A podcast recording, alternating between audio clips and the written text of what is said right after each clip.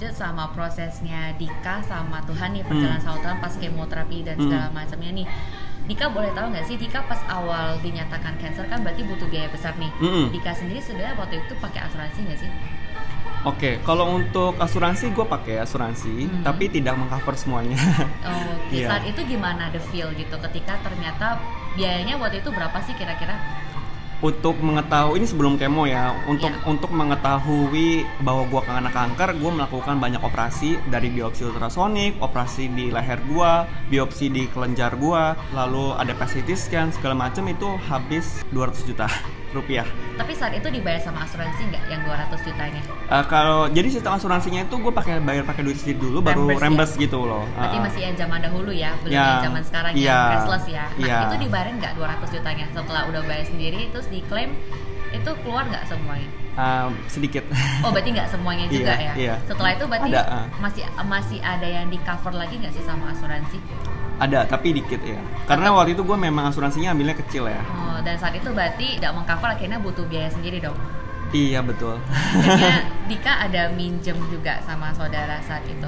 Iya awal-awal awal-awal tuh eh, oh, waktu itu kan aku cuma bisa tiduran ya. Jadi yang sibuk mencari dana adalah eh, keluarga ya, mamaku terutama. Pada saat aku tidur, aku denger ba- ing- inget banget mamaku sengaja ke kamar mandi karena nggak mau ngomong depan aku. Tapi karena kedengeran, aku dengar mamaku sampai nangis-nangis telepon ke saudaraku eh, bahwa butuh duit banyak. Waktu itu bu- yang buat bayar ini loh 200 juta ini gitu. Oh. Hmm, jadi uh, dan aku bener-bener sedih banget ketika kok aku ngerepotin mama ya, aku ngerepotin keluarga ya gitu.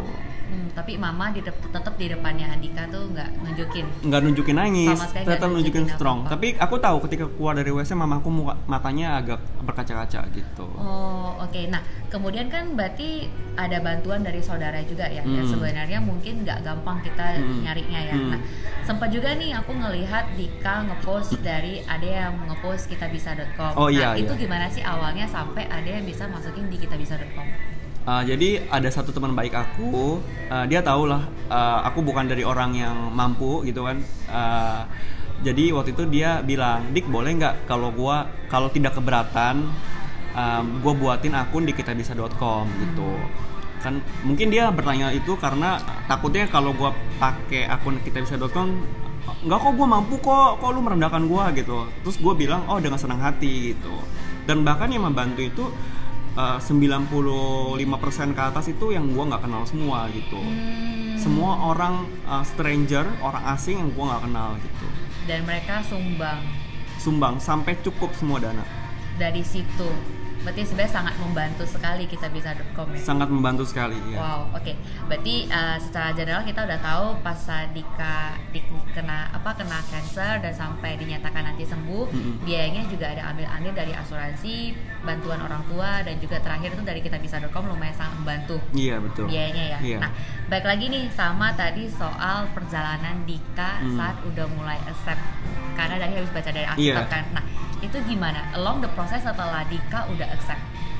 Oke, sebenarnya jatuh bangun sih ya. Hmm. Namanya manusia ya. Hari ini gue bilang gue bisa, gue berterima. Tapi namanya proses kemoterapi itu sangat sangat sangat menyakitkan dan menyiksa. Gitu. Jujur, proses kemoterapi adalah proses yang paling menyiksa di dalam hidup gue. Hmm. Kemoterapi itu membunuh sel kanker, tetapi juga membunuh semua sel baik dalam tubuh kita Hmm. baik sel rambut, sel kulit, sel darah, sel darah semua dibunuh. Jadi sel darah putih, sel darah merah, trombosis semua dibunuh. Itu rasanya pertama mual, eh, pusing, gerak dikit pusing, gua nggak bisa makan, berat gua turun 15 kilo. Wow. Beda-beda sebenarnya eh, beda-beda tiap orang. Ada yang tetap bisa makan, kalau gua nggak bisa makan. Eh, lalu karena nggak ada sel darah putih, jadi gua nggak ada antibody. Gua gampang demam, gua gampang menggigil, bahkan AC udah dimatiin, gua gua tetap menggigil. Tiduran aja gua sampai nangis-nangis, pusing banget. Hmm. Ketika disuruh makan, pokoknya gua nggak mau makan, gua nggak mau apa, nggak mau apa-apa, gua cuma mau tidur. Hmm. Tidur pun gua nggak bisa tenang gitu. Hmm. Itu struggle selama enam bulan.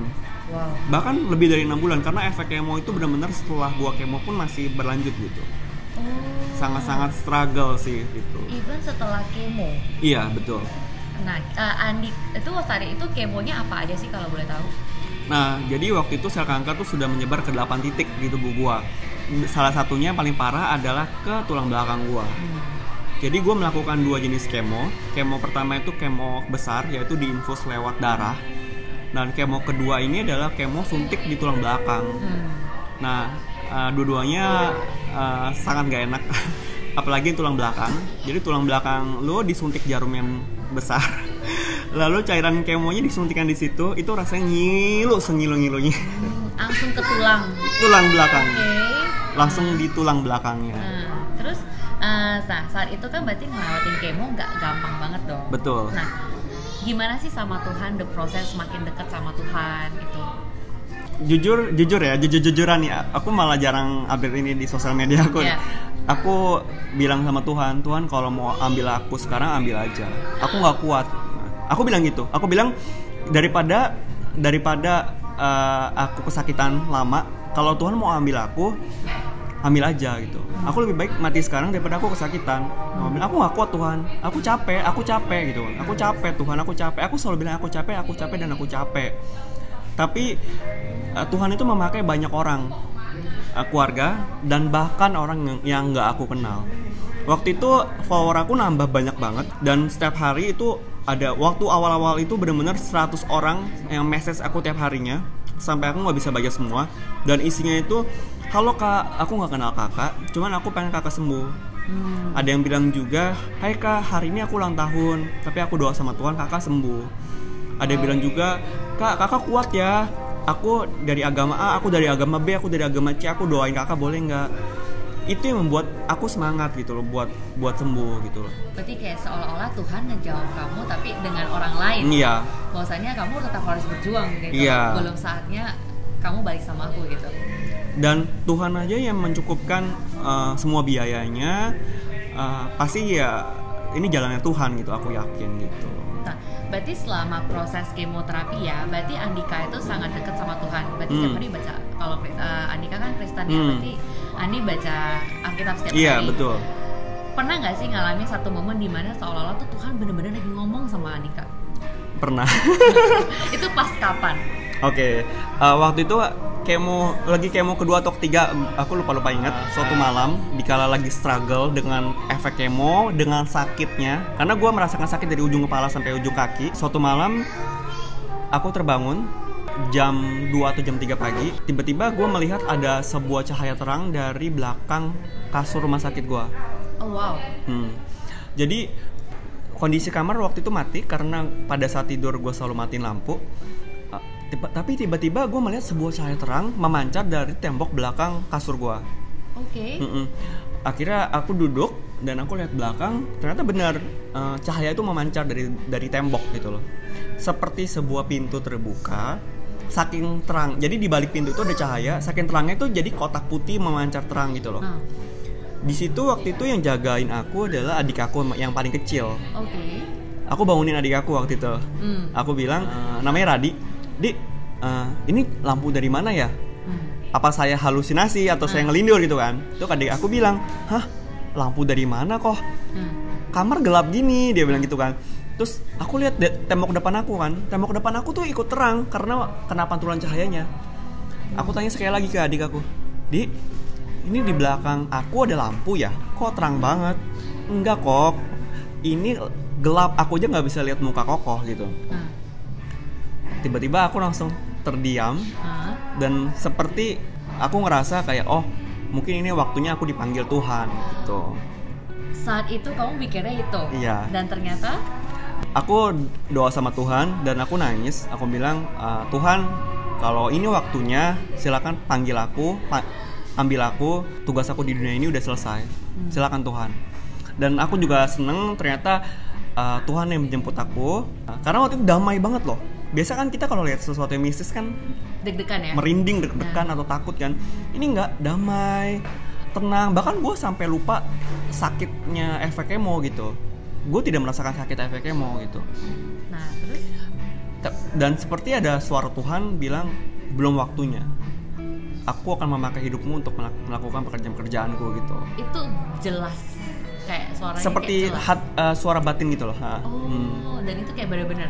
Terus setelah itu nggak lama, lam- cahaya itu hilang. Gua- waktu itu gue tetap doa gue tetap Oh. doa berulang-ulang sampai gue ketiduran gitu Oh, tapi itu berarti kayak bukan mimpi ya? bukan Emang- mimpi karena besok paginya gue tanya adik adik aku kan di semalam aku ngelindur ya aku mimpi enggak kok kok kok bangunin aku tanya beneran ada cahaya atau enggak Wow, itu sebenarnya kayak antara kita percaya atau enggak ya? Iya, dan itu pertama kalinya aku bener-bener uh, merasakan uh, kayak Tuhan tuh ada gitu loh. Seperti kayak aku disentil, kayak Tuhan bilang aku tuh ada gitu. Aku aku bukan cuman angan-angan belaka, aku tuh nyata gitu. Dan saat itu berarti secara tidak langsung belief kamu semakin kuat. Semakin kuat untuk aku sembuh gitu. Itu turn pointnya aku lebih semangat lagi buat aku sembuh gitu. Meskipun menghadapi kemoterapi yang sakit yang mungkin sometimes bikin down lagi, tapi Iya, Andi jadinya selalu ingat masa momen peristiwa itu. Peristiwa itu. Iya betul. Oh wow, oke. Nah terus berarti along the way biaya pengobatan tadi kan udah ya. Mm-mm. Berarti in total sampai sembuh nih. Mm-mm. Kemarin habis berapa sih kalau boleh tahu? Kalau boleh tahu. Hampir uh, sekitar 800 jutaan. Berarti di tabungan sendiri. Tapi itu sebenarnya- 800 jutaan itu hanya untuk pengobatan. Kok Hmm. untuk aku kan stay 6 bulan di Malaya Iya. kan. Berarti kalau sampai stay segala macam sebenarnya totalnya hampir hampir 1 M. Hmm, dan itu sebenarnya dari tabungan sendiri aja sebenarnya nggak cukup. Nggak cukup. Aku umur segini tabungannya berapa sih? Untung ada bantuan asuransi, Iya. bantuan pinjaman dari saudara, dan juga dari kitabisa.com ya. Iya betul. Yang betul. sebenarnya lumayan mengcover uh, biaya lah. Puji Tuhan. Oke.